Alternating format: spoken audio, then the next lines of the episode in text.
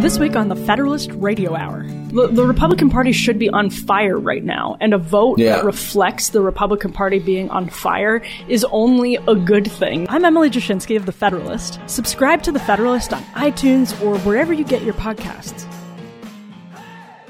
The Rules Committee sits up there and passes a bill, sends it to the floor, and we have no debate on the floor of this body. We haven't been able to offer an amendment on the floor of this body since May of 2016. The former leader and I have discussed this right here. That's true. But the fact is, this place has to change. It has to change. And the change comes by either adopting rules and procedures that will make us actually do our job, or it comes from leadership. And people ask me, what do you want? I want the tools or I want the leadership to stop the swamp from running over the average American every single day. So those were some those were some impassioned words yesterday from Congressman Chip Roy, who's going to be joining us on the program. Uh, What what hour is he in? Well, we haven't. Well, that's right. We're floating him, yeah, because he could be he could be on the floor. It's that kind of a day again. We still don't know. We still don't know what's going on in D.C. We can't get any anything done. We can't get any work from the people done. Can't because we can't figure out what's happening with Speaker.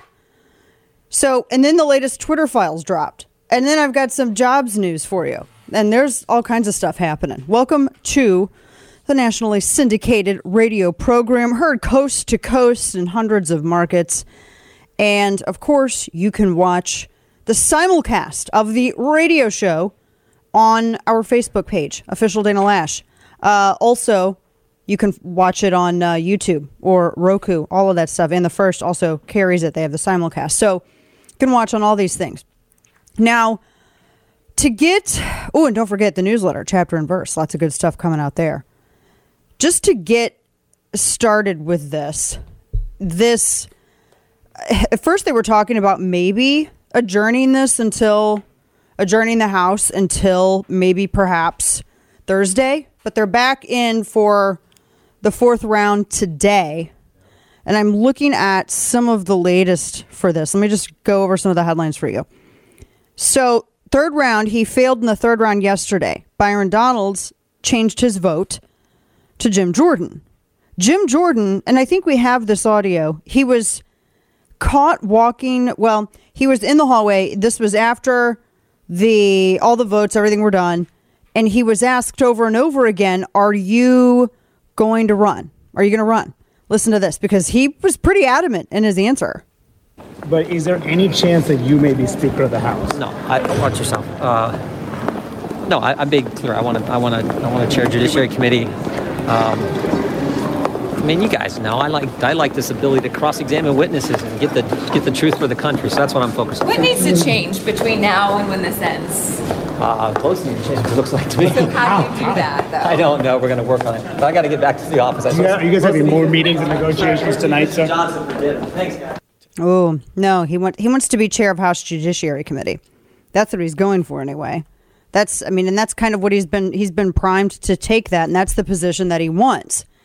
And I wrote about this yesterday in a, a fun piece, the House Speaker fight, because ultimately that's really what all this is coming down to. There, I, I mean, they they tried voting for Jim Jordan because what is the what is the what is the substitute? What is the replacement? I mean, the difference between what the grassroots did back in 2009 and what's happening now is that when grassroots pushed, remember Eric Cantor, he was one of the three young guns. When they pushed to oust Eric Cantor, grassroots had substitutes like Dave Bratt waiting in the wings. They had grassroots, we had people all over the country. And I mean, when you look back, this is back in 2014. When he ended up taking out Eric Cantor, Eric Cantor raised 25 times more than Dave Bratt's budget. That's crazy. And yet he was still removed from his position, removed from office. And so, and then Paul Ryan was unceremoniously dethroned. He actually came up in Wisconsin being a friend of grassroots, and then that changed. So there isn't a substitute. I hear all the time these people that talk about, oh, well, this is the process playing out. No one's talking about the process. I find that to be a really specious argument. No one's talking about the process. The criticism is that nobody has a, a, an alternative. Give me an alternative that, that is able to get to 218 because it's not Andy Biggs. Jim Jordan doesn't want it. Chip Roy doesn't want it. I don't know if Steve Scalise can get to 218. He's nice, but I also don't know if Steve Scalise is going to be able to push around some of the more moderate members that have seniority in the House. I don't know. These are all things that people have to think of. So this this whole specious argument I kind of find offensive. Actually, pisses me off if I'm being honest because it's stupid. I see people are like, "Oh, this is about the debate." Oh, shut the hell up. It's not about the debate. And I say that lovingly. This is about there's no alternative. No one's criticizing the debate. There's just no alternative. No one's saying that, oh, well, you know, they shouldn't hash this out. There's no alternative. If you're going to have a debate, that usually means you're debating about the alternative or the choice that you have, correct? Who do they got? They're throwing noodles at the wall. And I'm saying House members. Now, if you're asking me personally, which I can't believe anyone would not know if they've ever listened to me for more than, you know, one hour, I would prefer Jim Jordan. How, how many times, Kane, have I asked him? Every time he's been on the show. I'm like, so when are you gonna when are you gonna go for House Speaker? When are you gonna? And he's done with me asking him. He's like, I'm not going for House Speaker. No, I'm not. I tell you what, I'm not gonna. I was asking people. I was burning up some of my contacts yesterday. I'm like, okay, so, because the Jordan vote, people were switching their votes to Jordan yesterday, and I really do think. I mean, it is a play, but I also, as I wrote, I don't think that this is this is the plan. People keep going, well, there's a, and by people I mean surrogates of different House members. Oh, there's a dark horse. There's no dark horse. Good grief. There's no dark horse candidate. And Jim Jordan is not a dark horse move. Here's why because Jim Jordan doesn't have the patience for this drama. He's not. I want you to realize, and I'm I'm mad for people, and I wish people would get mad for themselves instead of on behalf of a politician. Your time is being wasted right now. Again, for the people who say this is this is part of the process, this is this is a democracy, this is a debate being hashed out. A debate is over an alternative and another choice. There's no alternative. So that's where the criticism is. The fact that people are pulling this performative bitching at a, at a time, and you forgive my Portuguese, but I'm a little aggravated. I mean, are, have we all not been excited for this day? I want to see IRS agents fired. I want to see the power of the purse used to limit our tax burden. That's what I want to see. And instead, we got this. And the media is, is delightfully using it as a dodge for accountability. It's drowning out the latest Twitter file dump, in which you have actual sitting Democrat members of Congress telling these social media companies to ban people. This is drowning this out. We have more jobs numbers in. It's bad. This is drowning this out. All the taxes that you're going to start paying this year, this is drowning it out. So, yeah, I'm a little ticked off because you have people who are pulling a stunt. And unless you look, momentum is garbage unless you have actual action. Doing this doesn't mean anything. There's no alternative. And it's not like this was a surprise speaker vote. I mean, it's not like they were all just surprised with this when they walked into the House of Representatives the first day that they're being seated. Oh my gosh, we have a vote? We got to pick a speaker? This is such a surprise. We didn't know this was going to happen. We did not know that this is the way it was done and has been done for over a century. You see why I'm aggravated. All of everything that we're seeing is drowning it out. So, where's the alternative? And that's the big question. Clerk says a quorum is president. They've already started their fourth round. So, we'll see. I don't know. We'll see. And everybody's fighting. Nancy Mace is fighting with Matt Gaetz. Matt Gaetz is trying to distance himself from Trump any way he can because he's going to hedge his bets on Ron DeSantis. I'm just calling everybody's moves out. I'm not saying anything ill of anybody. I don't dislike Gaetz at all. I mean, don't mistake, do not mistake me exercising my duty as a citizen and not being best friends with elected officials and instead holding them to account Do not mistake that as as hatred or dislike. It is your job. It's your duty as a citizen. He's just trying to he's he's making his bets. He's looking at 2024. He's going to try to ingratiate himself with DeSantis and that means pulling away from Trump. That's what Gaetz is doing.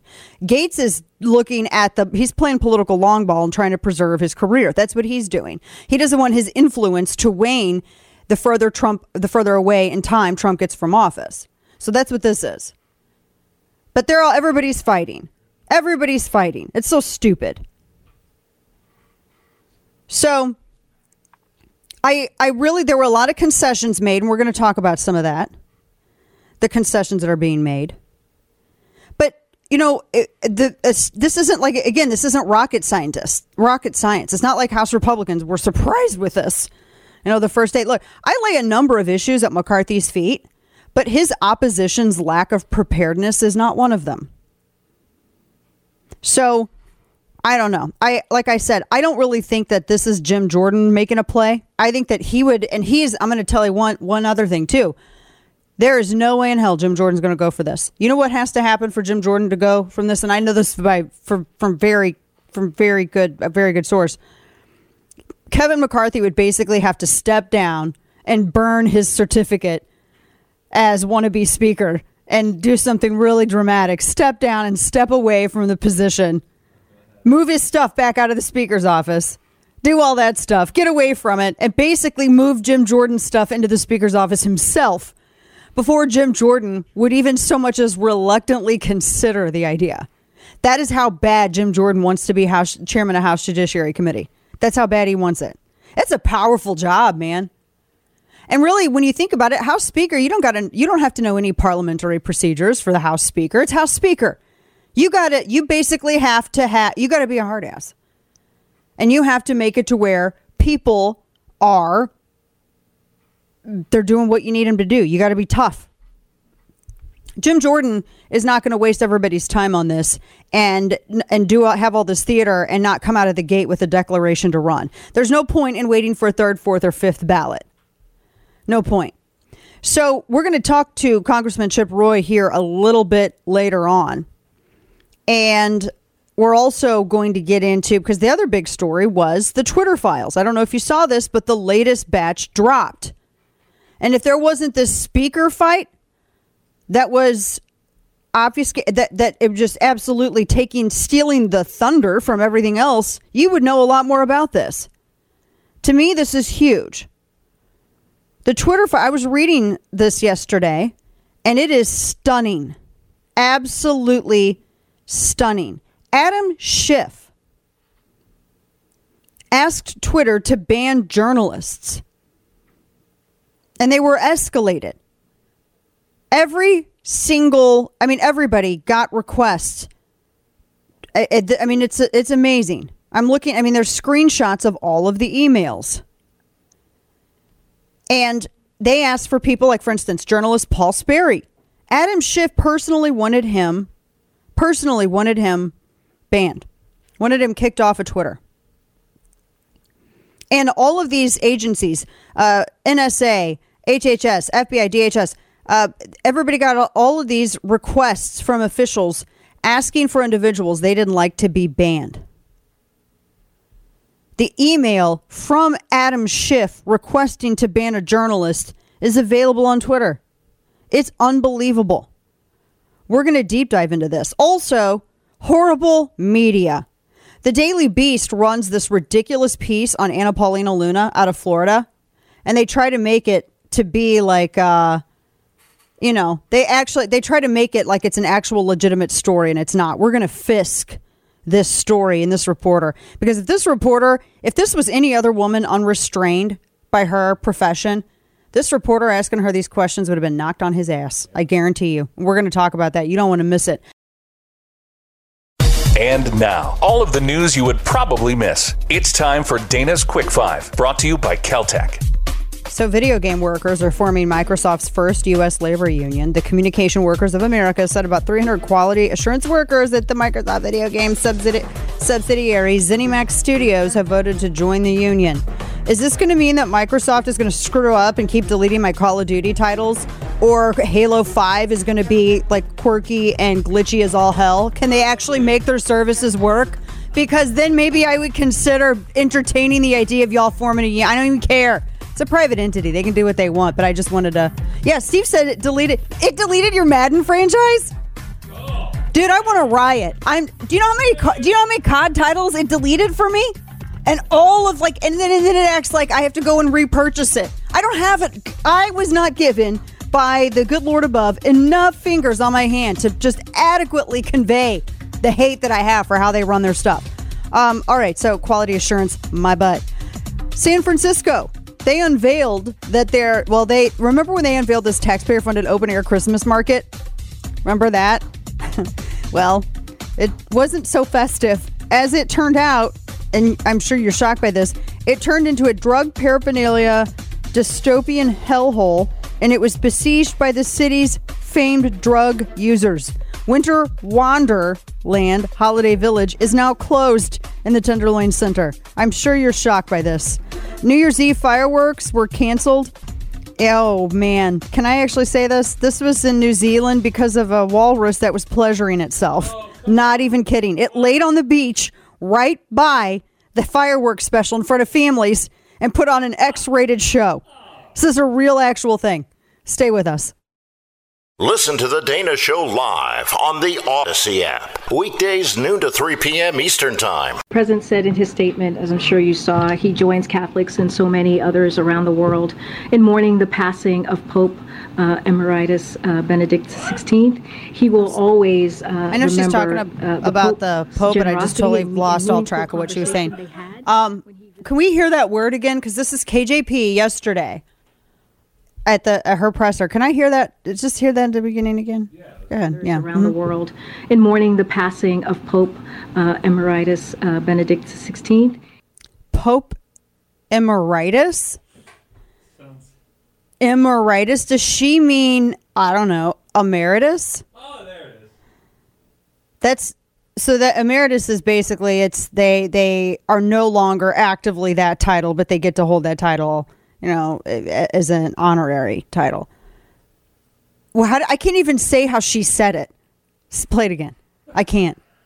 I the world in mourning the passing of Pope uh, Emeritus uh, Benedict. Oh my gosh. He will. Always does he have a case of the Emmers? Is that what it is? Painful. He's got emeritus. Is it how he died? He's yeah. He got oh my gosh, Steve. Sorry. Oh man, that's why we love him. Uh, yeah, he had he had the Emmers, man. He got the Emmers, and that just did it, man.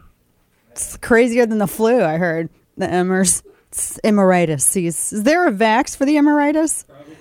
So, what other words could she not say? She she can't say emeritus.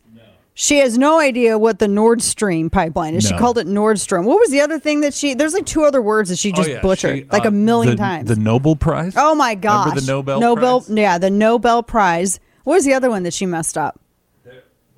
There was another one. Can anybody in this administration talk? Si se puede.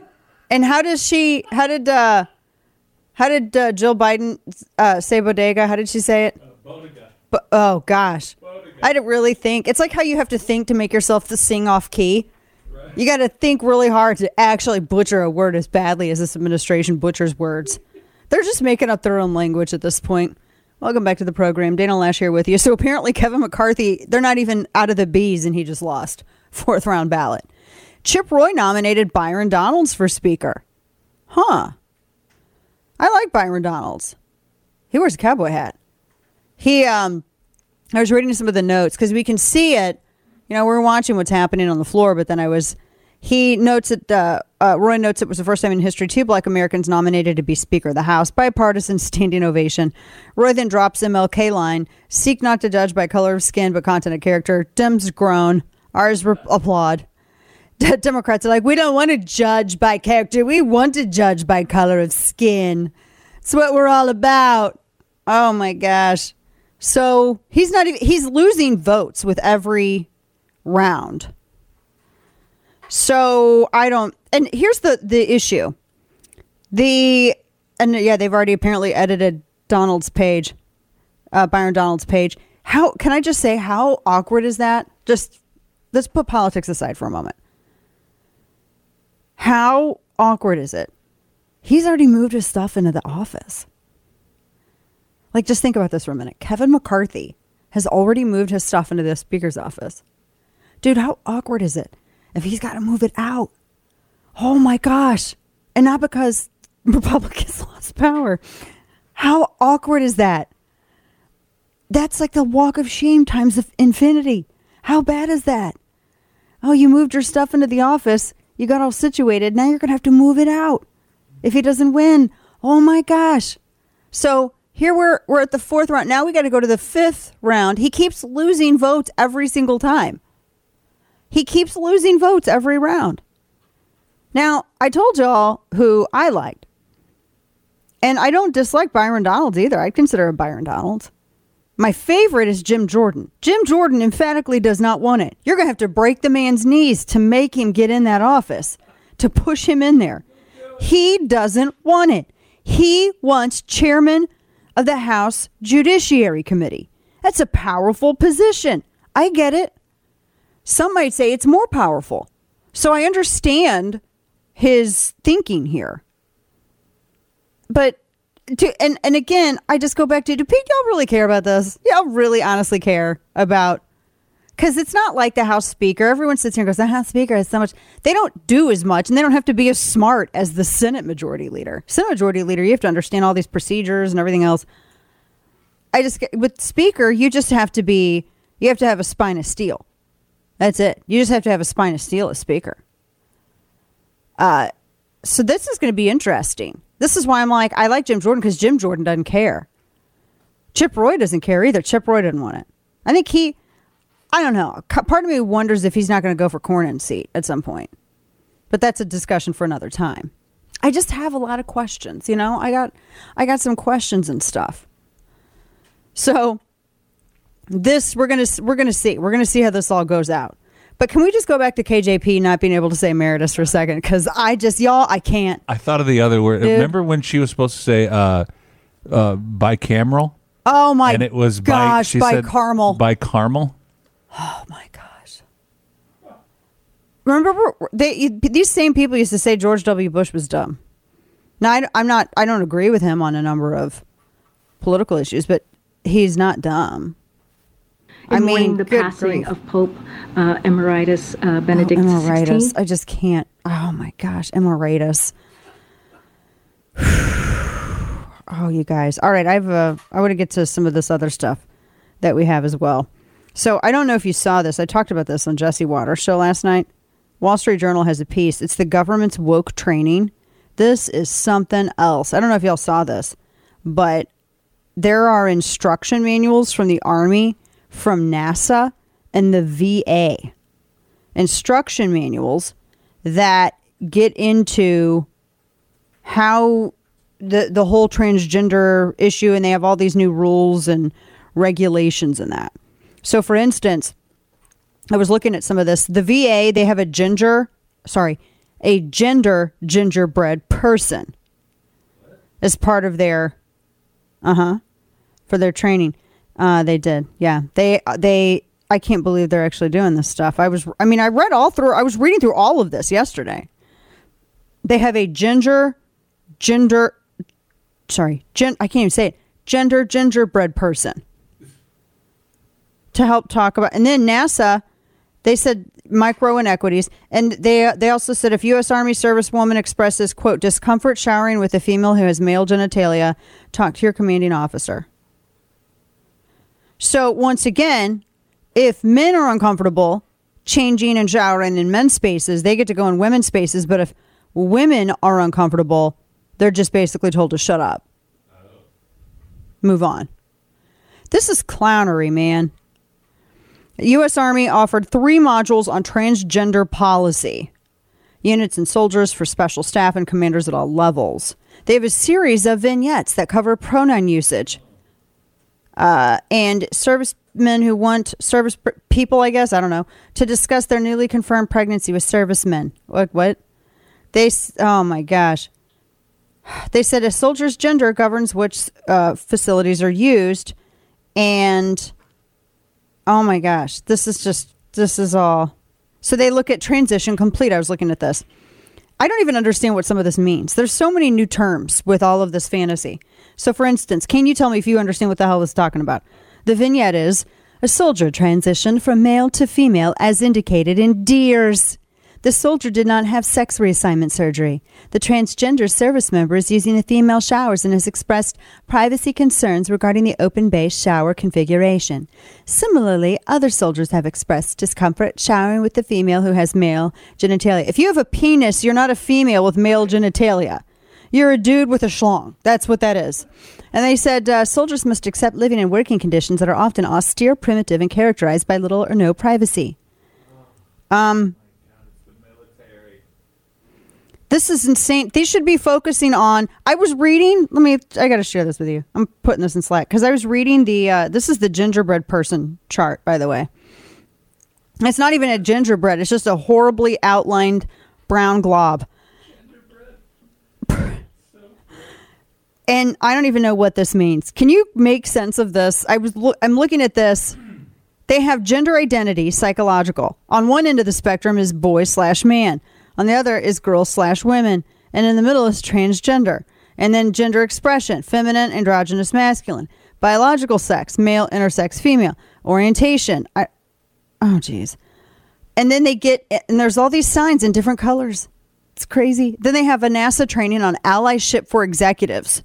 Now, when you actually, when you look at the thing, allyship for executives, the co-founder and managing director looks like an annoying can I just be? Oh, how frank do you want me to be?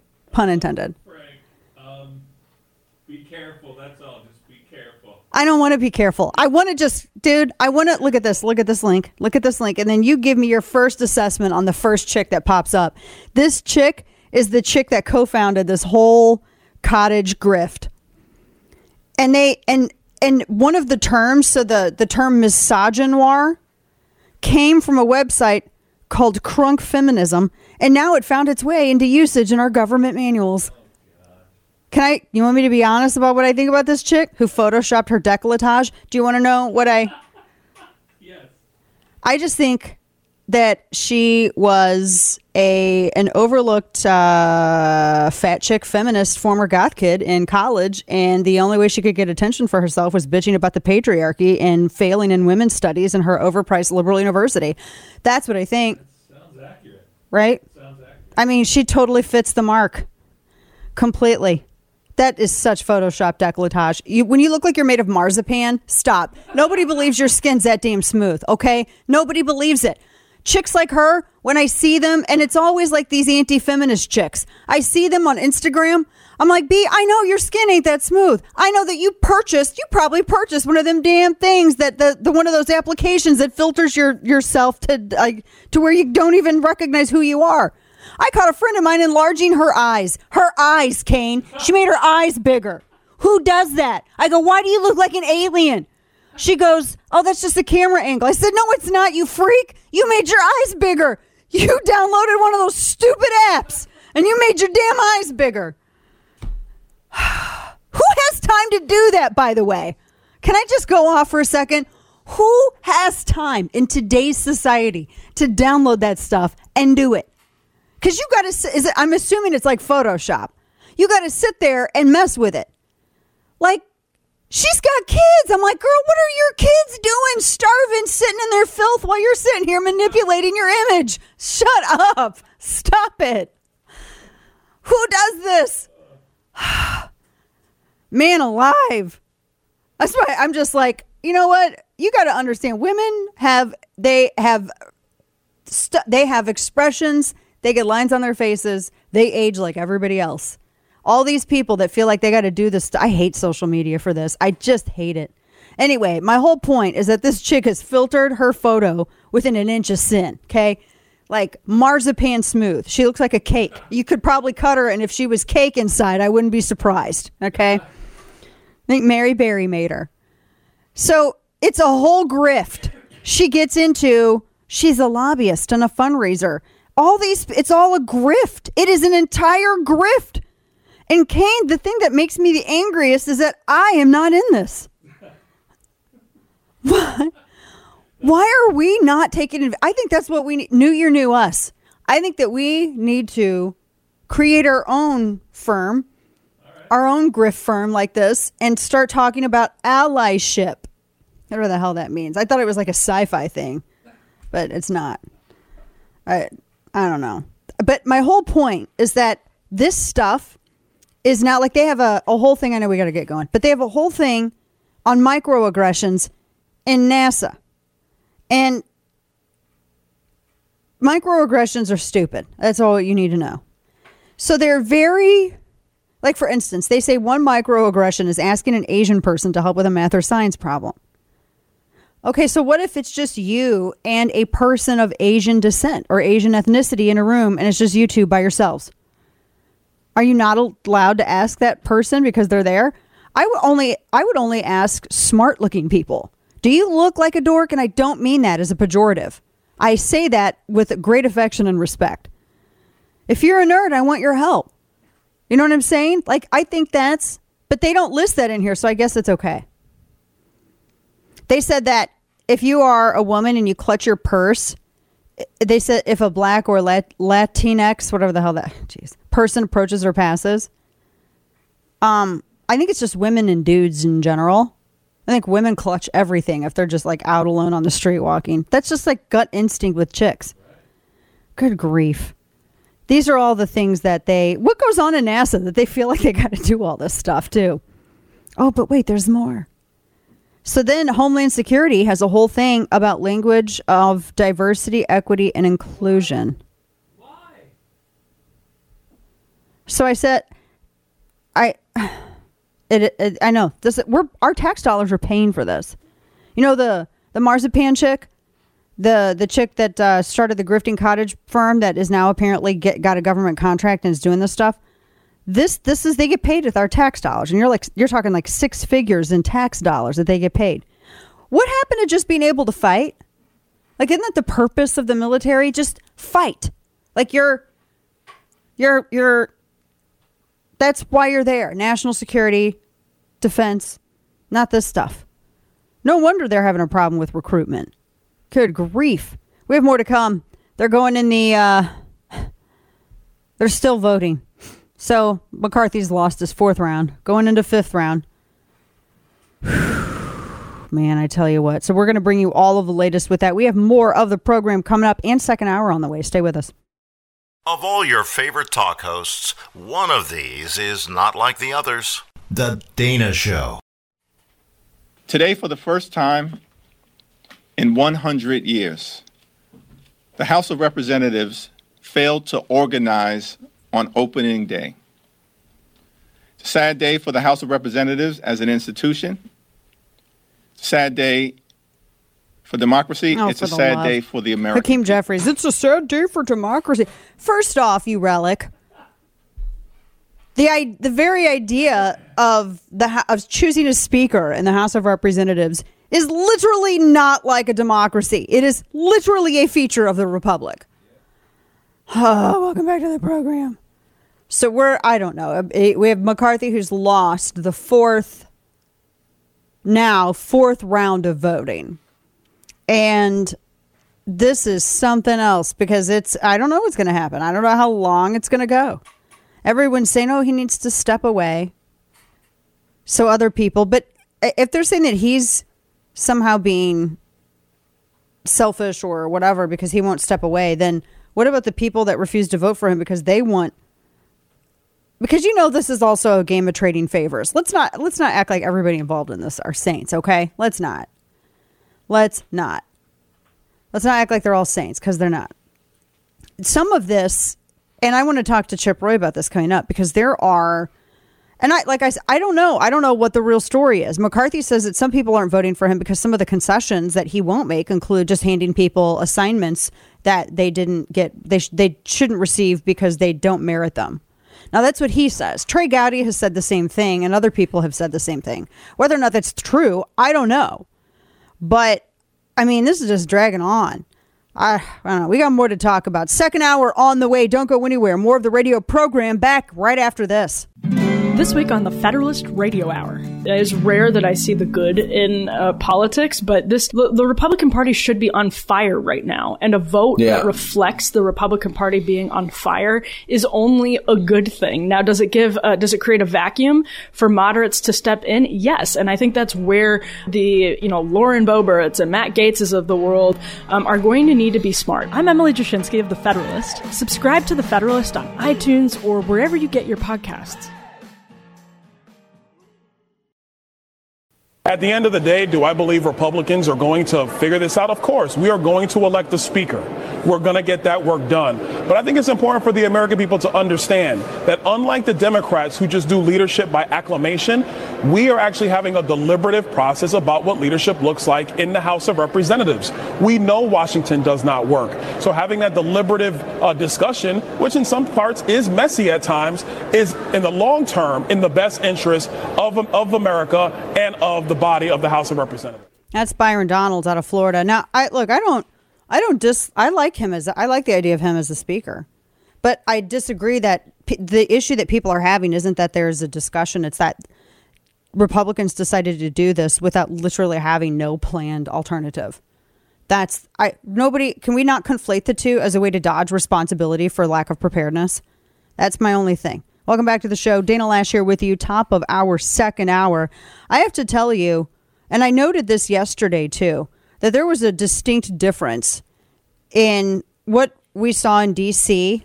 And in fact, I, I uh, made a little mention of this yesterday.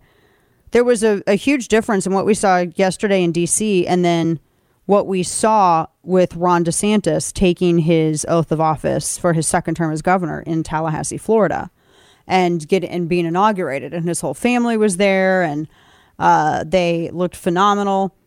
And just and he had a really great speech. He listed the hits. We talked about that. Just very different, very different. DeSantis is focused on getting things done. There was no theater. It was just taking his oath of office. His sweet little kids and his wife were there with him, and he gives a great speech. And Everyone celebrated that the continuation of low taxation and no wokery in Florida is continuing. And meanwhile, everybody's slap fighting in D.C. I think if people want to know, because everyone keeps asking, well, what does a post Trump party look like? That I think it's that. I mean, and that's just uh, James Carville's being so snotty. Listen to this audio soundbite nine. He's so dang snotty. Listen to him. we kind of wondered. There was a lot of speculation and columns about what would the post-Trump Republican Party look like. Well, we now have the answer. mm-hmm. If anything, mm-hmm. yeah. it's as bad as, See, as now, the Trump Republican Party. Notice that none of them, none of them said anything about Tallahassee. They want to focus everything on what this is right here. They want to focus everything on this. Nobody said anything about Tallahassee. If you want to know what the future of the Republican Party looks like, there are still Republicans that want to get stuff done. There are Republicans in the House that are mad because they want to get stuff done. So we started out the this this segment listening to to with a soundbite from Representative Byron Donalds. I've met him. I've shot with him. He's a great guy. I like him. I I just disagree that people are that the objection is about the deliberative process because I think that deliberative process is great. But what are you deliberating if there isn't a legitimate alternative to what you have? That's the thing. You you have to bring something to the table to deliberate. It, it just can't be uh uh-uh. uh And I say this as someone who has upset the establishment apple cart for over 10 years. Look, when, when we grassroots went after Eric Cantor, we had Dave Brat. We had an alternative. The, the alternative was there. During the debate for Obamacare, everyone's like, oh, the Republicans didn't have anything. Well, that was a lie because there were actually three separate bills, none of which were actually brought out of committee for, to the floor for discussion. And two of those were grassroots led bills and they were and and both and two of the bills actually looked at in fact one of the things that that grassroots push was making insurance portable so you didn't have to be tied to your job. You could always have your insurance. It didn't matter whether you know who you work for. And you could keep your good insurance. Democrats didn't want they didn't want it. They didn't even want to bring that out of committee. So so those are all lies. You can't you can't you can't eh, bank on that. So this is I think that this is this fight over speaker is a personal one, and it's starting to look more and more like a personal fight. And I just think the contrast between what we're seeing there and then what you're seeing in Tallahassee is just stark. It it, it is. But who are we going to get? Like, can we have a Byron Donalds? Can we have a Chip Roy? Why didn't why won't Chip Roy do it? I'm gonna. You want to? We should ask him when he joins us. You think we could bully him into doing it? I would totally take him. Texting with him right now. I think we can give him a call if Steve's. Yeah, yeah, because he's like kind of on and off the floor. He Yeah. doesn't have to get up there until they get to the R's. So fifth round. Well, they just finished. Like he just did a he just did a speech on the floor, and Yeah. now they're on the S's because I just saw Stefanik vote, so I know Mhm. they're past. The Yeah, R's so he now. can he can probably he can probably get off that. So I want you to play audio soundbite 13 real quick because I'm just I want to know what he means by this. We keep hearing there's like so much cloak and dagger. Listen to this. Look, I, I have the record for the longest speech ever on the floor. I don't have a problem getting a record for the most votes for speaker too. Thank you all.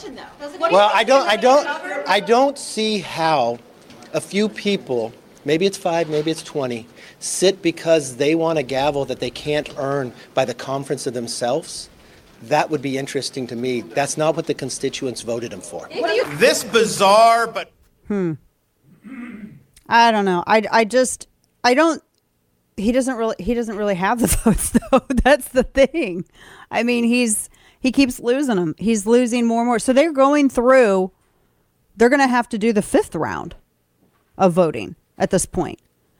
So we're going to try to get uh, Congressman Chip Roy on the on the phone here when we can. He's like, I know he's on the floor and he's got to step off the floor and all this stuff, uh, just to kind of get because I, I, I, I liked what he's said about this, and I want to know, well, some of the other people that that conservatives really like, why can't we force them to do it? Joining us right now on the phone from Texas, Congressman Chip Roy, who just stepped away. He's had some great speeches too. Congressman, we appreciate you taking a moment to join us. Can we make you do it? Why can't we make you be speaker? Well, you're you're, you're kind. I mean, you know, obviously the the, the No, I'm not being kind. I'm being selfish. You would be great. Why can't we make you do it? Well, look, I, I other people can nominate, but it's still the here's the problem: getting to 218, and that's the problem, and that's why we're having the conversation we're having. That's why you've raised valid questions and concerns, as many of my friends and supporters have, about how does this play out? How do we get to 218? Should we unite around Kevin? I get all of those issues. Um, what we're trying to say is we have to get the structural changes if we're going to be able to rally around Kevin, and we haven't gotten there yet. And here's the problem. Here's the conundrum. Uh, for better or worse, right? I can, you know, I can deliver a message that there is currently a block that are hard no on Kevin, and it was bigger than it was two days ago because of the way that they handled the Republican conference meeting yesterday and the way that they've messaged uh, about what the asks were from those people. People can get mad at me as the messenger. I'm telling you, that's the deal. I am also much more frustrated than, than I was when Mike Rogers threatened us with pulling us off committees because we said, look, we made a lot of progress, but we're not there yet. So the the reality is we're having the debate we ought to have, and I'm just telling people you got to to some degree be patient with the sausage making. You don't watch it very often. Like there's been I don't know what the ratings are for C-SPAN, but they're pretty high right now. But but, but it's an unusual situation, and it's it's a good thing for 435 people to be in the chamber, and we're actually having speeches and debate. We hope to mm-hmm. restore that, and a lot of the rules that we've adopted over the last six, well, adopted is the wrong way to put it, that we've advanced in our negotiations over the last 60 days would help. But we're not there yet. I'm trying to do everything I know how to do here. And one last point. Look, I nominated Byron Donalds mm-hmm. because I actually believe we need someone who is not a creature of the swamp. Okay, doesn't mean that I wouldn't work out a deal and get there with Kevin. I've been trying to work in good faith to do that, but he's lost a big block of numbers. So at some point here, you got to start trying to think where are we going, guys. So I'm going to be meeting with the current leadership team today in good faith. Uh, whenever we get another opportunity, I don't know when that'll be. And I will be continuing to talk to people about what the alternatives would be because that's my job to figure out our path. What, what does what does McCarthy mean when he keeps? And I've heard uh, Trey Gowdy say this too. Uh, when he, when they say, "Oh, the reason they don't have the votes is because people are are fighting." I think his quote was, "They're fighting for cert for positions and certain gavels and to take over certain committees and have certain budgets." And he said that he the only way to 218 is if he provided certain members with these positions. Uh, what I mean is that because Trey Gowdy made it sound like it was like this petty fight. What's the what's what's behind the cloak and Yeah. dagger here? Well, so what's going on is is that the talking points have been put out, and then all of the people parroting the talking points, and like you got the little crew at Fox News that does it. You've got the sort of people who go out and go, okay, I'll go do that. Newt's been doing it, uh, and, and with all due respect, Trey's done it because that's what McCarthy put out as the talking points. Those talking points are built on the back of an offer that was made by a group of members on Monday night to try to get Kevin to 218. He was handed something that would get him to 218. The problem is this. That effort was in response to the asks by leadership to give specific names to committees. Let me give you an example. They put on a piece of paper, uh, or know if it's paper, it was delivered verbally. Chip Roy put Chip Roy on, on Rules Committee. Look, Dana, I don't really want to be on the Rules Committee. I have an 11 year old and 13 year old uh, kid, and I don't want to fly out on Sunday night to get there to start Rules Committees on Monday morning. I got to be a dad. But I put my name on the list because I'm trying to save the damn country. But what happened was then people turned that around and said, "Ooh, they want plum committee assignments." I don't want I don't want a plum committee assignment. I want freedom.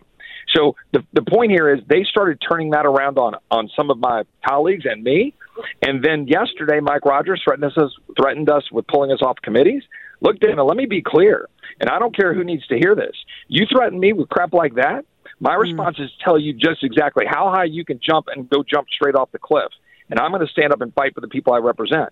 And getting the news out and getting the message out right now is kind of hard to do in a sea of Fox News pundits with Paul Ryan on the board and everybody over there going, "Ooh, we got to do what the Republican leadership says." And getting the facts out is hard because that's and, and so we're doing the best we can to deliver a message while negotiating. I was up till two in the morning last night, got up at 6 mm-hmm. this morning, round the clock trying to get this right. Now, two quick things left because I know you got to get back out there and keep fighting. My yes, my only criticism has been because I love the deliberative process. I just like having a, a, a, plan and I like winning to the point where my opposition turns to ash, rhetorically speaking, of course. But w- was there any kind of plan like that going forward? Like, was there. Was, was there like oh well let's have you know Byron Donalds or Jim Jordan or Chip Roy or Steve Scalise because it seems like you know you it seems kind of like you don't want it and Jim Jordan doesn't want it. I know he wants to be uh, chair House Judiciary. That's what he's been going for forever. Byron Donalds, I know, would do it. I think Steve Scalise would do it. Um, what what is what is the plan with that? Because it's I mean we all know you know for when when Republicans take over you got to have the vote. Um, was there was there that counter plan because it just kind of seemed like it was just chaos the first day. So remember, like the, the, the making the sausage here, right, is yeah. not easy, right? So so what do you do? Well, you're garnering votes on the fly. You're building the momentum. You're setting and establishing. Hey, here's a block that you need to know are against right. your block, right? And that's how you set the corners of the negotiation. Um, so we we nominated some people. It wasn't without strategy in order to get some names out there. We made you know obviously some points about Jim Jordan, who we've got a lot of respect for. Today we're making some good points about Byron Donalds to just throw people the notion that hey, you don't have to just accept whatever people coordinate and is the status quo. Look, they say, oh, the Republicans all supported Kevin in November. Hold on a second. There was a block who were concerned. There were 36 or whatever it was no votes against Kevin. Now, keep in mind, the machine in this town that you rail against, that I rail against, that every one of our friends in conservative media and, and here in the, in the on the Hill rail against, that machine that gave you a 1.7 trillion dollar uh, uh, omnibus spending bill that was garbage. Mm-hmm. That machine is the same machine that produces an automatic vote for the next guy up an automatic vote to say, "Oh, you must be you must be the speaker. You raised five hundred million dollars. You know, you're the one that's going to go do this. Hold on. What's the plan? What is this place going to look like? And are we going to have the tools? And are we going to have the will? And are we going to have the leadership to stop the next time there is another bloated uh, spending bill that is screwing over the average American? They're tired of it. Yeah. They're absolutely tired of it, Dana. I know you are. You are. Your listeners oh, yeah. are. And look, I know we don't want to have a uh, a Democrat uh, a speaker. Well, you're not going to get a Democrat speaker if no Republican votes for one. And well, and that, that brings me to my next question. Not to interrupt you, the Hill just reported that McCarthy has begun talks with Democrats about a deal to support a consensus candidate for Speaker or hold out from voting to ensure that he needs to reach a lower threshold. What are your thoughts on that? Because I've heard, I'm not going to name anybody, but I've heard from other members that if there's an, any kind of like uh, uh, leadership coalition that's done with Democrats, there's going to be a ton of votes. He's going. I think he's going to lose all support, and maybe you know the next speaker would strip him of stuff. What are your thoughts on that? Well, it is for sure that anybody who goes and tries to cut a deal with Democrats, that's going to be a non-starter. And you know, I won't get into the stripping people game because I just don't like it. But again, for the same reason I didn't like it when Mike Rogers threatened. Right. Like, look, we're having a robust debate. Uh, you know, Dan Crenshaw said some things on the air about some of my colleagues and whatever you know, I, I was asked on a show about that. I'm like, I'm not going to make it personal. We're all saying some things right now. I just went on the floor, nominated Byron, said we need a new fresh face. Will I go talk to Kevin this afternoon? Yes, because that's what human beings should do. So right. I, I'm, we're going to go sit down. We're going to keep trying to move everything through.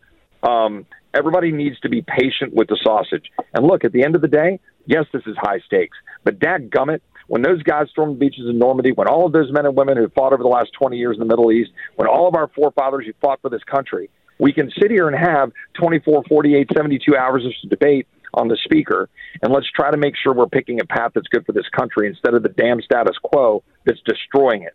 We're spending money we don't have. We're empowering bureaucrats. We have wide open borders. We're engaged in conflict where we don't even have a friggin' actual debate and vote. And we just dropped $1.7 trillion expanding those things, and we got to stop it. And it's not enough to pass it. It's not enough to have a vote.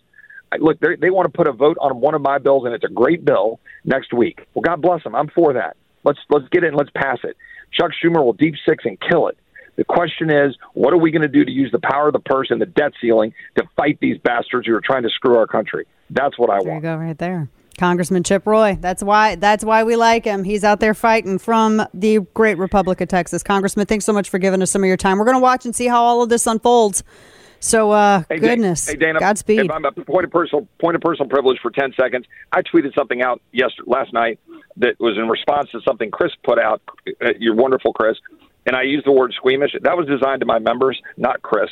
I, I love you guys, and so it was mis- it was mistaken, and I'm sorry. It wasn't supposed to be that way. I'll look at it. I didn't even see it, but I'll, i am gonna go look at it now. we appreciate yeah. it. Thank you so much, Congressman Chip Roy.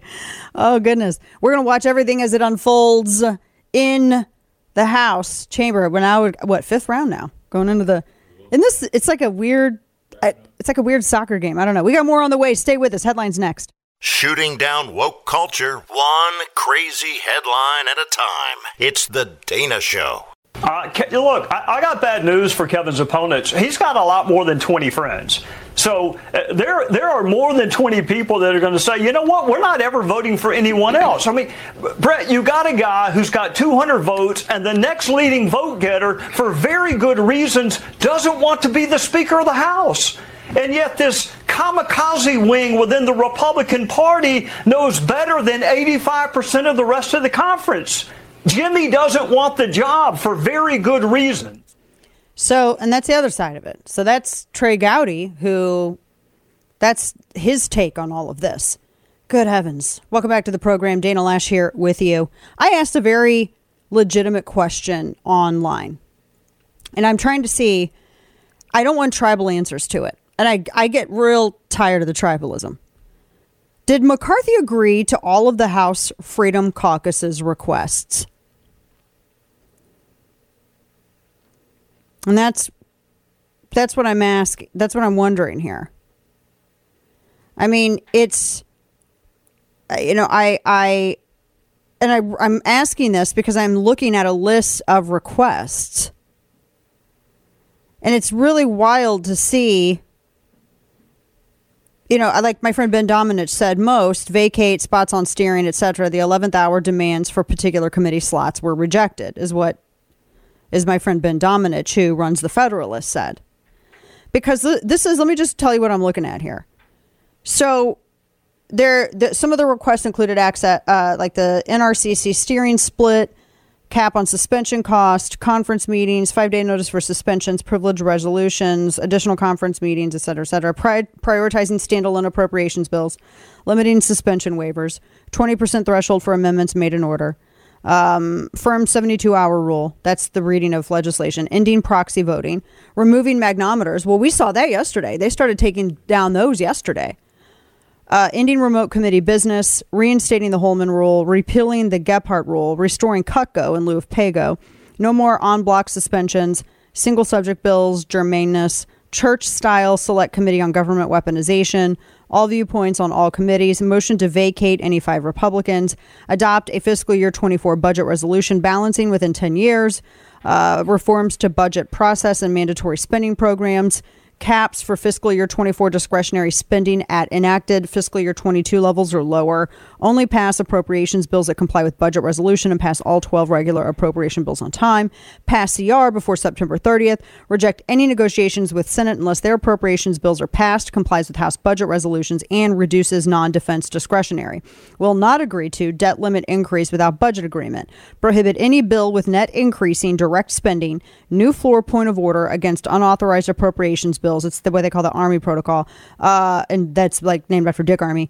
Restore floor point of order against net increase in budget authority. Require three fifths supermajority for any tax increase and reinstate dynamic scoring. New CBO assessment of any major legislation's impact on inflation. Require all standing committees evaluate unauthorized programs. So everything that I'm reading, I'm told that all of these were agreed to. Is that true? Because going by what my friend Ben Domenech says and some some of what others say, is, is that the is it like the eleventh hour commitments? I mean, is that? I mean, I mean, I'm just curious. I mean, to me, it's just. I, I have legitimate questions about this. I'm not into the uh, and man, the right people on the right are getting played. Look how many. I, can I just say, and I say this because I'm, I am friends with all, unless you give me a reason not to be friends with you. This is how you're getting played. We've gone from oh, we're glad that we have a cable news outlet that you know can compete with CNN and MSNBC and has uh, conservative viewpoints. Oh, they had Trump on all the time. Fox, Fox, Fox. Now, what? People are pissed at Fox because Paul Ryan sits on the board. And some people have the viewpoint that Kevin McCarthy is like, should be speaker. I mean, y'all know what I, again, because I have to pay the penance of saying this for the moron uh, operatives that are out there. I, I wish Jim Jordan could be forced to do it, but I digress. But I mean, really? Like everybody's now like, oh, well, Fox is all evil now. Paul Ryan sits on the board. I mean, there's other people that sit on the board, but Paul Ryan's not a fan of me. But Paul Ryan sits on the board. So, you know, all Fox is evil. Screw them. I mean, granted, they had Trump on every damn day for like years, but, you know, they're evil now. They're Satan's channel. Is that where we are? I'm just wondering because the tribalism, the pendulum swings so damn fast, I don't even know. Man, this is why I stay in Dallas. I don't go to nobody's galas. I don't go to nobody's inaugurations. I don't go to nothing. I stay in Dallas. I just stay out here and get left alone. So I'm just, I mean, I'm asking this because I see people doing it. I see people running. Everyone's like, well, people will say that Kevin McCarthy has talking points. You realize that these are talking points too that I just repeated. Right? Do not get played. There are factions on the right that will play you just as quick as the left does. And I know who they are. They everybody's got something to gain off this. That's what it is. I mean, and not everybody on one network. I mean, look, I just think because I'm looking at this, either he he agreed to these concessions or he didn't. And if he agreed to the concessions, then what else is the issue? I mean, I'm curious. I mean, I'm I'm I mean, I, I just read a whole list of them. Am I what uh, what else am I missing? And I'm going to list them all on Twitter here very shortly. What else am I missing? Now, Domenech says, well, it's you know some of the stuff is he got there. There's some last minute things. There's some last minute like committee 11th hour stuff like that. Well, okay. I mean, then what? I mean, I'm just looking at all this and I'm just wondering. So, if is that a win? I'm looking at a letter too that was sent. I, I mean, I'm, I'm just is is that a win or not? If they get everything, is it a win? I'm just trying to figure out is this a fight for the American people? Or is this a power play by certain people to consolidate more power under the guise of fighting for the American people. I mean, what do you? What does it sound like to you, Kane? Well, I've been texting people. I actually just uh, got off a text uh, conversation with Jim Jordan's people, and they're they're not they're not hearing what we're hearing uh, just yet. At least I know there's a lot of melee on the floor right now, but um, they at this moment think that nothing has changed yet. So this the fifth round has just started on the voting. So we're going to see with this round if what you suspect is true, if it's actually true, because then you'll see the support that McCarthy hasn't gotten in the last four rounds. Hmm. Yeah, and he keeps losing. He keeps losing votes. I just think that always. I think there's. It's always good to be wary, especially when people are very. You know, and a lot of people talk a good. And I'm not saying this about anybody in particular, but I just and I and I. I'm just wondering if some members of the House are doing this because they want to consolidate power and they see this as an opportunity. And the reason I ask that is because, I mean, I'm looking at a list of conference rules, and this was an official conference meeting January 3rd that was sent out that I have been given. Now, and, and by the way, I always am suspicious of anybody who gives me anything. But if these were agreed to, now, if there are members that are asking, you know, I mean, I'm just wondering if there is there anything he's holding out on that is not listed in this? That's my other question. Because I see people naming stuff that I know is just categorically untrue. So I am wondering because I know that what they they want open debate on the floor for amendments, and members on rules committee, which uh, they want to make sure that they have, I guess, what people on the rules committee that are with the Freedom Caucus, and that's what Chip Roy was talking about just then. So, try, I'm trying to unweave this this knot for you, and I'm just wondering what is is it for the the good of the people or is it for the good of some people. I'm just i'm just wondering. We're going to continue to to watch this cuz it's it is it's just wild. It is it's wild and it's and i and i understand that there are some people who go with the best of intentions to DC but I also understand that uh, there are some people who would lo- they would like to have this appointment or this this position or whatever. And I'm sure Kevin McCarthy would love to be would love to be speaker. So, you know, I, I just we'll see how we'll see how it goes. But I'm just looking at this list of requests, and I'm going to type this out. I'll, I'll, tweet it out on break. I'm just looking at this list of requests, and it looks like these were all. I I know some of them were, for fact. And we all saw the magnometers being taken out yesterday. That was a part of the agreement. So we'll see. In the meantime, the Twitter files are being completely overshadowed by all of this. And I think some of this is some of the there's I have two huge stories, one that relates to 2A and one that relates to this because here we have this is really it's stunning. Adam Schiff asked actually asked the the office of, of the House Intelligence Committee chief Adam Adam Schiff had asked Twitter to ban journalists. I mean, I'm I'm looking at the the request. It's the PDF that was shared as part of the latest Twitter files dump, and they demanded the suspension of Paul Sperry and other journalists. They wanted to suspend even even in Twitter actually at first declined, although then later Paul Sperry was suspended. So they did suspend him. At first they declined, but they ended up suspending him. That's that is censorship. That's censorship. That is the government using social media as an agent of state.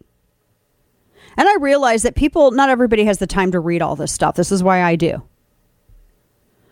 But let me tell you this Twitter was receiving requests, according to, to Taibbi's files dump, from every government body.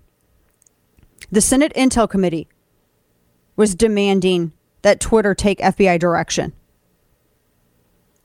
Executives rushed to tell the Senate Intel Committee team. They apparently deleted five accounts at the FBI's request. They were escalated from everywhere. They said that the uh, even those from GEC, anything that they they said that they had a uh, some of the requests were a former CIA staffer working at Twitter uh, said that our window on that is closing, meaning the days when Twitter could say no to serious requests were coming to an end. This is unbelievable. I mean, they said that in one brief sent after Russia's invasion of Ukraine, they flagged major Russian outlets and then any account that would interact with it, even if it was in, to criticize it. Holy wow. I mean, it's unbelievable. And they said that too like for instance they were they any any any reports on it any reporters writing about it i mean this is just wild stuff guys the, the, this is irrevocable proof that the government was working in coordination with this company to suppress speech that's amazing the whole dump that he has it's uh he has it's a I mean and he put everything up on Twitter, but they they called it what was it the this was it was the FBI belly button operation belly button is basically what they called it. This is crazy. But there's emails from government officials demanding suppression. Like for instance, uh, one email that I'm reading here uh, Yoel Roth was trying to convince outsider researchers like the Clemson, La- Clemson lab to check with them before pushing stories about foreign interference to media, saying that we'll, ha- we'll happily, uh, we're still happy to work directly with you on this instead of via NBC. Oh my gosh. They, I mean, this is unbelievable. Some people say this is a real constitutional crisis. Being overshadowed by everything right now. So, what is the. This is where House Judiciary Committee comes in, by the way. You know how Jim Jordan's tough on this stuff.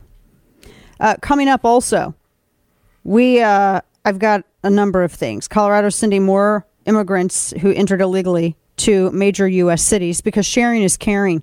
Did you hear the story about Kamala Harris giving people the cold shoulder outside of her home? Because that took place. We're going to discuss this we're also going to get in. I got more wokery for you.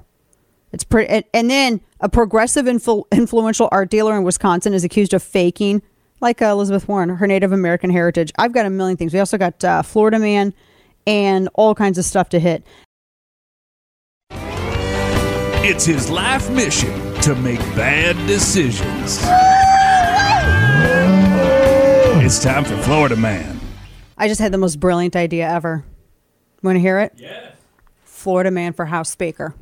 Whoa. I just solved our problems. You're welcome. That's for free. You're welcome. Just solved it. Uh, let's. Uh, oh man, I have some listed, but then I got also new ones. So let's do this first one. Um, this is okay. Why do? Can I just ask real quick? Why can y'all not leave your cars running? Can we not do that? So this was in Tampa. State troopers caught a woman that they said was responsible for stealing a truck and injuring a county worker. So an inspector left his, his F 150 in the driveway of a new house, and then the 22 year old McKenna Tom, Thomas attempted to enter it. The inspector it prompted him to climb inside to prevent her from doing so. But as she fled in the truck, she threw him out of the truck. He sustained serious injuries but was treated at Tampa General and he's expected to recover. So they located the stolen car. They used a pit maneuver. They took her into custody, and she did admit that she stole it. She's got carjacking, grand theft auto, all kinds of stuff. Don't I mean you can't leave your you don't cannot do that. Uh, don't leave it running. And then also burglars called nine one one to get help moving stuff. In Florida, Associated Press, two burglars were arrested. One of them made a 911 call because they needed to help moving their stolen items from the home they were burglarizing. Not even making this up. Stay with us. We got a lot more in store. Third hour next. Traveled over 140 countries around the world. That's how I'll paraphrase the phrase in my own neighborhood. The rest of the countries, the world's not a patch on our genes. If we do what we want to do, we need to do. It's never been a good bet. What the hell did I? What did we hear? That was our president. No clue. That. We need a palate cleanser. Can we make fun of somebody else now? Welcome back to the show, third hour of the program. Dana Loesch here with you. I, I um. So if you want to know what that quote was from the president, it was. I'll paraphrase the phrase of my old neighborhood. The rest of the countries, the world is not a patch in our jeans. If we do what we want to do, we need to do. Oh. Well, he Did- sounds rested and ready for the new year. Did Kamala speechwriters write that for him? I'm, um, I'm trying really hard to understand, but I think I just pulled a muscle in my brain. just the uh, the world is not a patch in our jeans. What the hell does that even mean? I've never heard that. Is this what my kids are like whenever I say a phrase that I grew up hearing? I'm I've just I don't know. Good heavens. So that's the latest. If you wanted to know what your president was doing, that's it. So there's that. I don't even know what it is. Oh boy, we're we're in for some fun. Okay. Uh, all right. So we've been we've been uh, uh, we're we're nothing else news happened in the house. They're thinking about doing a you know a fifth round, et cetera. You know whatever. I still feel even after talking to Congressman Chip Roy that they weren't ready. Sorry. I just don't. I really don't. I really don't feel uh, like they were ready.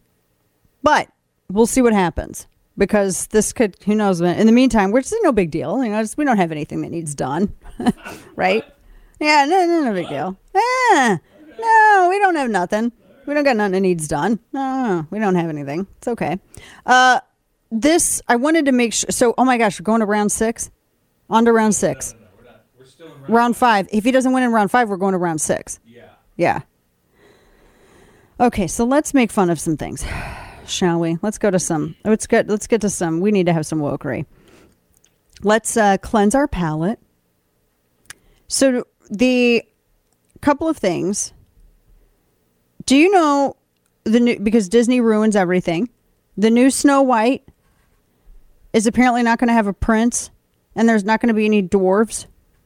What? Dwarves or dwarfs? Dwarves. Dwarves, yeah. They said that instead, someone with the production, according to Daily Mail, said that the magical forest dwelling creatures are going to be like the trolls in Frozen or hobbits. Do you realize that dwarves, like, that was a magical thing and it, they're in a million different stories? Why are you getting rid of them? You're just erasing. I yeah, I don't understand. They said that they yeah, they're not going to have a prince. They're not going to have any. So it's not going to be Snow White. Base is what I'm. They got the chicken West Side Story. I think she's fine, but it's. uh I don't know why people have to be. I, I don't. I don't care if she's a Colombian American actress. She. I think she can look like Snow White, and Snow White had dark hair. But I just. Why is there no prince and why are there no dwarves? Are there going to be tiny magical forest dwelling creatures? It's not Snow White if it's not. They said that the headline is that Disney's new Snow White is a bid not to leave the snowflake generation grumpy. And it's made by, it's being written by Greta Gerwig. So yeah, it's going to be way woke. No prince, no dwarves. So, oh wait, is she going to be a Mary Sue girl power Snow White? I'm so done with that. I'm so done with the Mary Sue stuff. I really am. I'm so done. Uh, can we have? I mean, we got male action heroes, but it seems like every almost it's like getting to the point where almost every sci-fi and every fantasy or fairy tale movie has to they have to like remove the dudes. It's just the women who are. Just, I'm so tired. I'm tired of it. Snow White was a helpless maiden. She ate a poisoned apple. She took food from strangers and ate it. And she had no problems wandering off into the woods and living with a bunch of tiny dudes. Just saying, she was helpless. Let's not girl power her up because she's not that.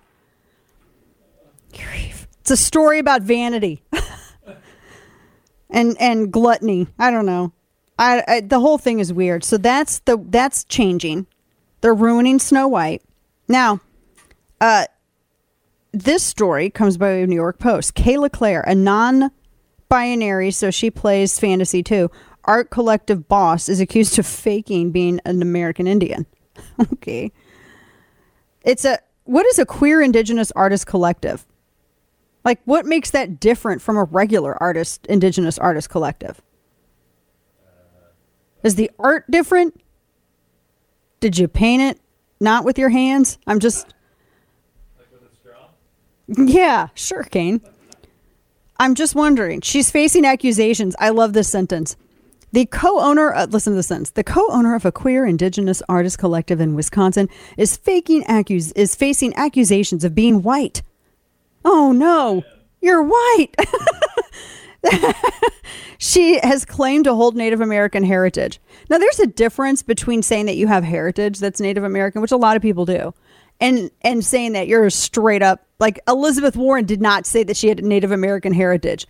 The, it's publicly available on the internet. She on her college applications for jobs at Harvard and elsewhere, she literally wrote her ethnicity was that she was a Native American, and she claimed like she was representing herself as though she had tribal membership, which she didn't. So there's a huge difference between saying that you have a heritage, because most people do, and saying that you're straight up Native American, which is what Warren did.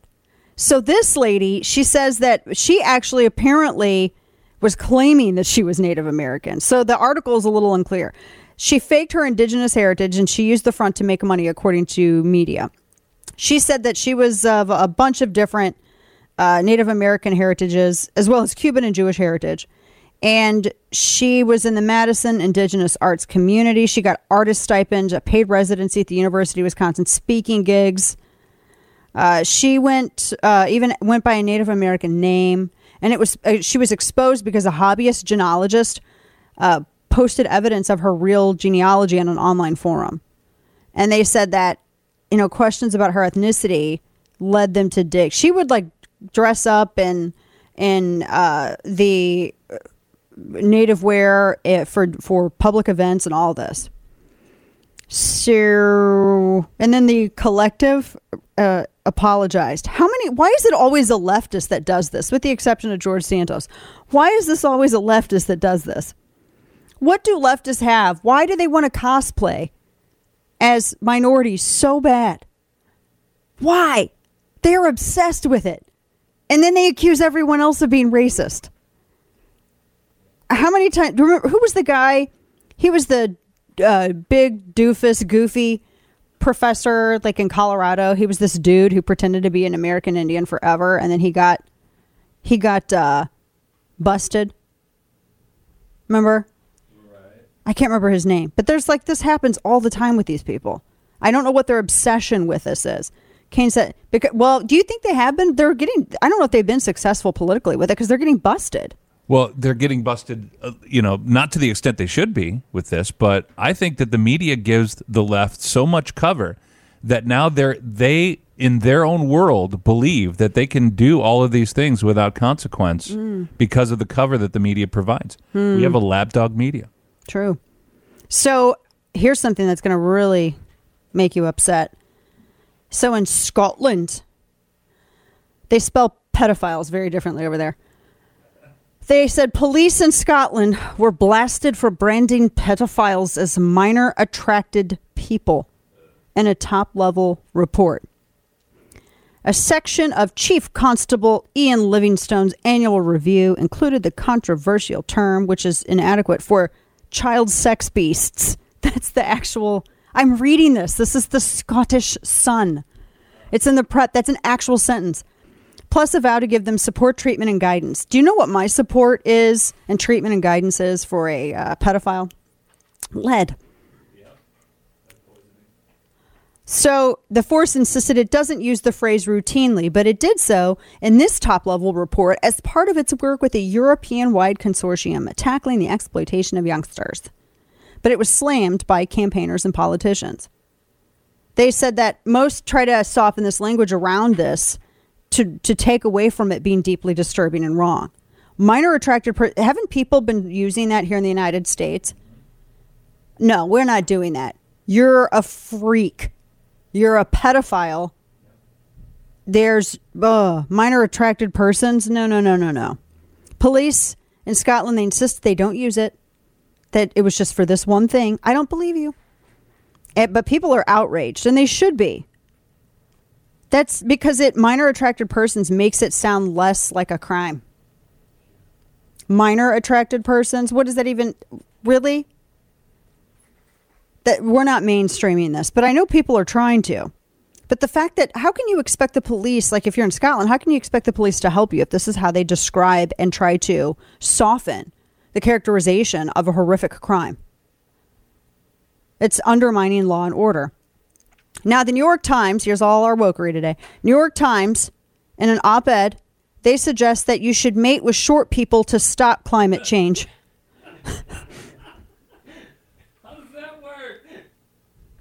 the author Mara Altman in an actual piece says that you should mate with the headline is uh, never it's there's never been a better time to be short. And she says that quote when you mate with shorter people you're potentially saving the planet by shrinking the needs of subsequent generations. Seriously. And this is weird they the uh, one the story talks about restricting di- dairy. This one guy from his son's diets and allows them only minimal sugar in an attempt to limit their growth, saving them from the ills of height. What, the ills? Uh, Altman says that shorter people are inherent conservationists, and that short people don't just save resources. But wait, are you kidding me? Are you kidding me? She says that resources, as resources become scarcer because of Earth's growing population, this is all a lie, by the way. The population has been waning, uh, and global uh, global warming, which is also a lie. Uh, that it may they may best be suited for long term survival, and not just because more of us will be able to jam into spaceships when we're forced off this planet we wreck. That's an actual line that she wrote. It's tall phobia. Dan Andros, my friend Dan Andros says it's tall phobia. Oh, short grooming, someone else said. So you want to actually malnourish your kids to make them shorter? Because that's what it sounds like. No, that's what it is. Yeah, that's what it is. Why none of these people that write this stupid stuff never start with themselves. They never volunteer. Why is that? It's rhetorical. We have uh, more on the way. We have headlines coming up. I promise to overserve you in headlines since I underserved you last hour after our interview. And if you haven't seen our interview with Chip Roy is up at YouTube. Uh, find me Dana Loesch on YouTube. Uh, you can see it. We'll put it up on Facebook as well. It's also tweeted out. Uh, but uh, Facebook, uh, YouTube, and I'll tweet it out the link on Twitter as well. And you can go and check that out. It's about the House Speaker, and we'll have updates. So stick with us. We got more in store. Back with headlines right after this. And now, all of the news you would probably miss. It's time for Dana's Quick Five, brought to you by Keltec. So y'all remember that Texas Waffle House worker who caught the chair in the air? She's known as Waffle House Wendy, except her name is Hallie, apparently, or Haley. It's not Wendy. So apparently, she was blacklisted from working at the joint because she threw a sugar shaker at the woman in self-defense. They need to not only reinstate her, but uh, Waffle House Haley ought to be a trainer at the Waffle House. I'm just gonna say, like, she caught a chair in midair, like it was something that she is used to doing. So when she tried to work for another of the chain's restaurants, she found out she was blacklisted. So that's uh, she said that it was a bunch of drunks. They were being rude and belligerent. She goes, "I just finished what was started, and that's it." Golly, that's amazing. Why wouldn't you hire her? Golly. Uh, let's see. The tech industry has been laying off workers at the fastest pace since the pandemic. More than 150,000 jobs are being cut in tw- just last year, uh, and now more to come as Meta and Amazon are also reining in their costs. Everyone's trying to save money because of inflation, and yeah, that's there's a lot of good in this world. I saw this story over break and I saved it because I thought this was amazing. This so you know the big blizzard in Buffalo. A woman in Buffalo saved the life of a 64 year old mentally disabled man who was caught in their historic blizzard. She brought him into her home and they actually had to remove his frozen clothes and plastic bag straps that froze to his skin. Sha'Kyra Aughtry found Joey White, 64, suffering from severe frostbite. She works at a theater. She was inside her home and she they she and, and her husband they heard somebody outside and when they looked outside he had was caught in a snowbank and he has developmental disabilities and he was he actually she doesn't sorry she doesn't work at the theater. He works at the theater. And he was didn't realize the blizzard meant the theater was closed. So he was trying to get to work as he always does. And he he got stuck in the blizzard. They went out there and saved his life um, and she couldn't get a hold of anyone. She was trying to alert authorities. Uh, she ended up finally getting a hold of the family. It was their worst blizzard in history, and um, they thankfully the fam they she got a hold of the family and they were they were saying that he you know he went to the theater to work and that he was you know trying to live alone, etc cetera, et cetera and uh, they set up a GoFundMe for him. Uh, but thankfully, she they brought him in and took care of him, and that's just amazing. I just love that they did that. He slept at their house because they he had nowhere to go. So there's still good in this world, still some good in this world after all. Thank heavens. Uh, also, the man or the men who attacked these Washington State substations, these power substations they were apparently doing it trying to break into businesses, say authorities. Now, this is from The Hill. They say that law enforcement arrested two men related to four vandalized power substations on Christmas Day. One indicated they did so so that they could commit burglary. So they were charged with conspiracy to damage energy facilities. And uh, Matthew Greenwood, 32, was charged with possession of, he had a firearm that he was using in commission of a felony. The other suspect was Jeremy Crahan, age 40. So, coming up, Lauren Boebert calls out Donald Trump. Man, the power dynamic is shifting. Stay with us. We'll talk about it. Your one stop shop for the information you need to fight back. If you're going to have to learn stuff, you might as well enjoy it. The Dana Show. Found out that there were several members, three in fact, that went in uh, last night and were demanding positions for themselves, demanding gavel positions, demanding uh, subcommittees, demanding for people to be taken off committees and people to be put on committees. Three, three Republicans out of our 222. I want you all to know I have not done that for myself. The only thing I have done is an, is debate and, and, and request and argue amongst my peers for the right things for the rules package and for our agenda for the American people. And that's the only thing I've done. I haven't asked for one thing for my for myself. And I'm the only Republican that has zero committees. So you would think I would be the one in there asking for something, but I haven't done that. But I find out that it's my uh, Freedom Caucus colleagues and my supposed friends that went and did that, and they asked nothing for me. Nothing. That's what I found out in there. I'm furious. Well, let me tell you something. While hmm. the conservatives. So that's Marjorie Taylor Greene yesterday. And we talked to just last hour, and you can watch this interview. It's up on YouTube, it's on Facebook. I tweeted out the link as well. We talked to Congressman Chip Roy. He was kind of, he was seemed to contradict that. So there's a little bit of, well, people wanted gavels, and no, they didn't. Uh, that's because I'm that's what I'm hearing. And it seems like it comes down to the fact that some of the concessions that have been given are not enforceable unless you know they're controlling you know the steering now one other thing here uh, because now what they just went into mccarthy just lost fifth round of voting this could go on for quite some time. People are saying that McCarthy should step down. This is the fifth round of voting. And the problem with that is McCarthy still has more votes than any Republican contender. So no matter where you put, he still has more votes. So wouldn't that make him more I, I, I don't get I don't get the argument that some have.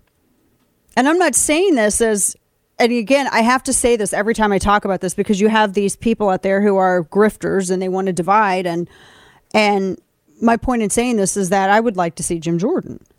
But it's not going to happen because he doesn't want it. He wants to be on the Judiciary Committee. But if if Kevin McCarthy still has more votes than any other Republican contender, why is that McCarthy's problem?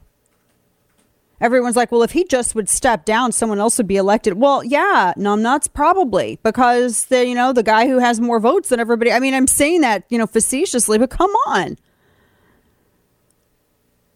I want to remind you too. We can have fun and be goofy and argue about this stuff. And as much as it frustrates me that I don't, I still don't think that the people who are objecting to McCarthy were at all prepared.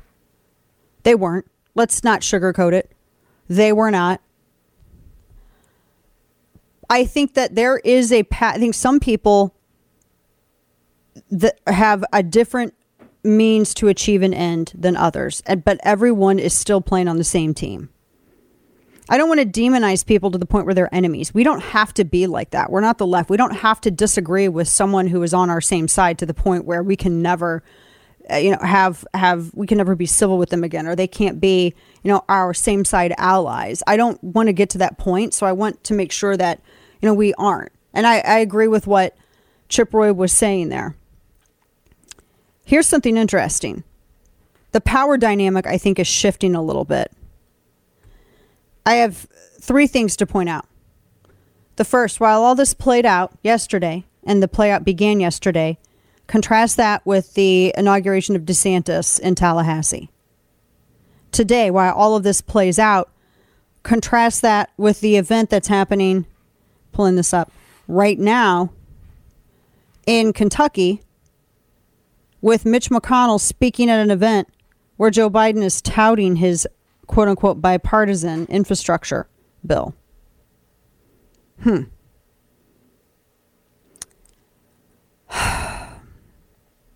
Pretty something. Lauren Boebert, according to the to the Hill, raised up uh, Trump calls, saying that having she said even having my favorite president call us and tell us that you need to knock this off. That's what she apparently said to the press. She says it needs to be in reverse and have him tell McCarthy you do not have the votes. It's time to withdraw. Apparently, she said this when it when speaking. Play this, yeah. Let's play this even having my favorite president call us and tell us we need to knock this off. I think it actually needs to be reversed. The president needs to tell Kevin McCarthy that, sir, you do not have the votes and it's time to withdraw. And with that, I yield. Thank you. Hmm. You heard Democrats go, woo. Ooh, boy, is that getting real. So the power dynamic is changing a little bit there, so it would seem which I, I find really interesting. I was reading a piece about, uh, actually, just about the shape of the party, what's happening, et cetera, et cetera. Uh, that's interesting. So instead of him telling them, they're telling him now. I like Congressman Boebert. I've done a fundraiser with her and John Rich, actually. I was at John Rich's house in Nashville. We did a fundraiser for her. I don't think that I don't think that anybody has the right to tell Kevin McCarthy to get out. I don't think anybody has the right to tell Jim Jordan or Byron Donalds not to run either.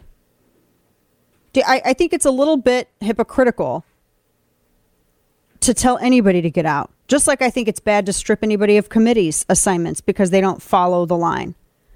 I mean, they they they they, and as Kane said, they have the right to round up 218 votes for Speaker if they want to. And people can hate McCarthy all they want to, but he had how many votes did he have last time? And compared to Donalds, who was the only other leader, Yeah, two hundred one. I mean, McCarthy still has more. I, I mean, he he has more votes than any other Republican challenger. So going by that math, he would have more of a mathematical right than somebody else. Now, that's not a statement or an endorsement of everything that he's ever done policy wise, but that's just looking at the math. It sounds, I, and I got to be honest, to some people, it's going to sound as though there are belly achers pissed because they can't get to 218 unless he's out. Well, he may not be able to get to 218 just yet either, but he's got more than they have with him in. So I just don't understand the argument on that. I mean, I really, honestly, if I'm being real, I don't really care that much All the speaker has to have is a spine. House Judiciary Committee is going to be the most one of the most powerful. I'm interested in who's going to be on committees. Now, from what I have seen, and from what I have been told by a number of people, and I have very, I know some very good conservative people who are writing about this in DC and who tell me this stuff on background. There, you know, there have been some really good conservative people who have been selected to chair some very important committees. And that's a step in the right direction. As long as that happens, I almost don't even care who holds the damn gavel.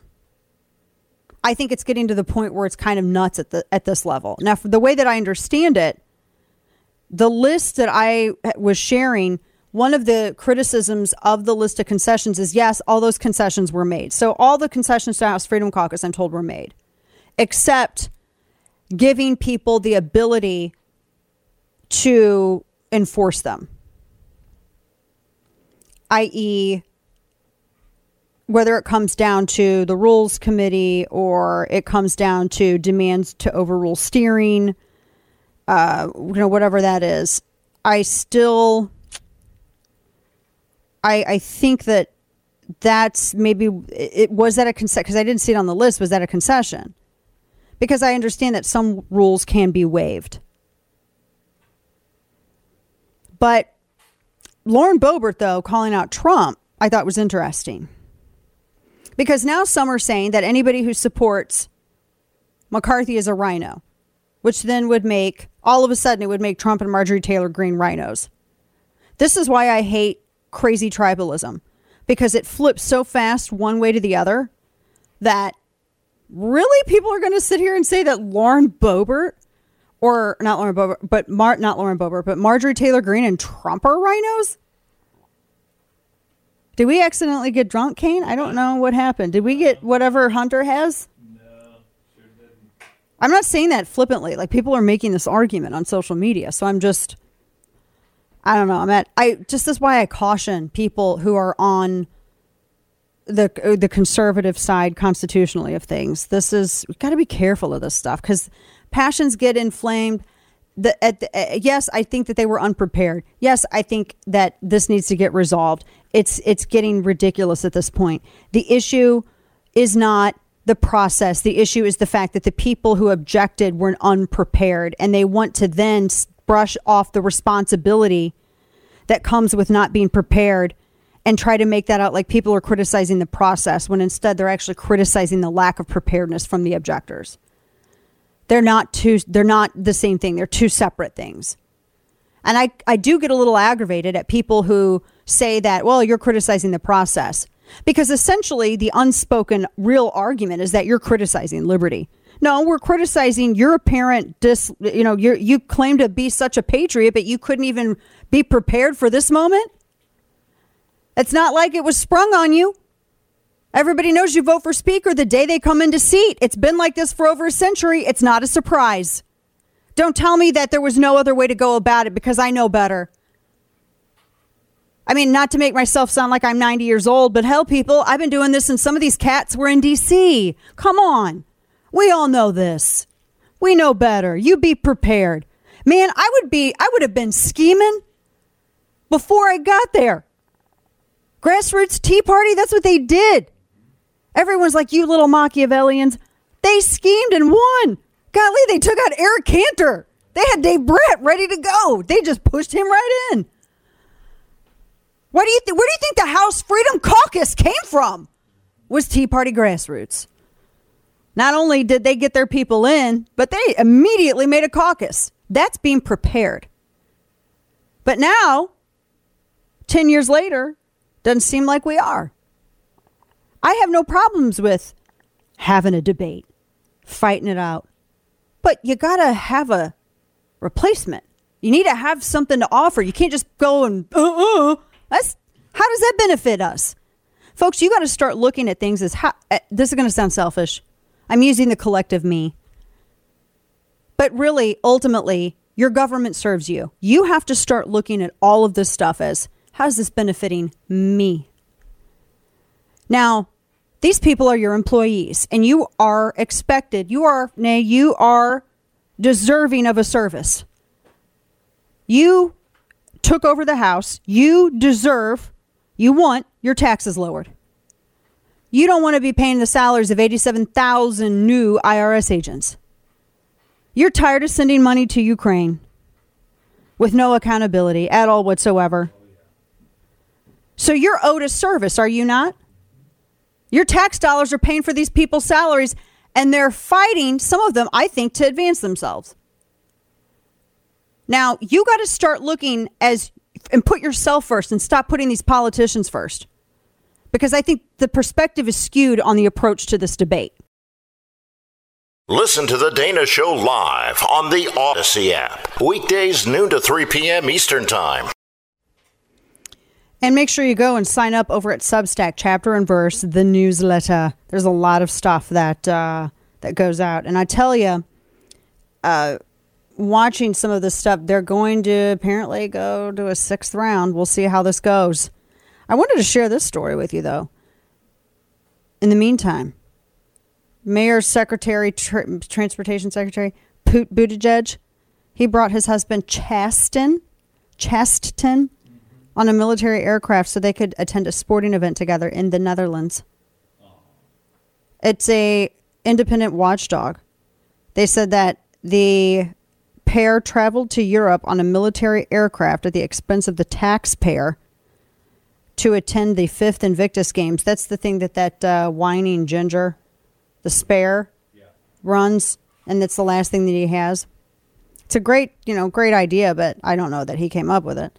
Uh, he's talked more about how he's the spare than he has, you know, that lately.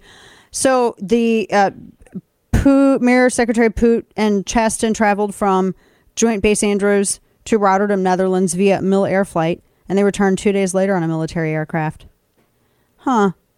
And they said that he was going to lead, Biden said he was going to lead a delegation to that included lawmakers and administration officials to the Invictus Games, but it sounded was it just him and because it I don't know it looked like there was only like a couple of those people they but they on a taxpayer to attend what? I'm just trying to figure out why that's necessary expense. Interesting. Now, uh, let's see. I have tomorrow. We're going to get to. We have more Twitter files.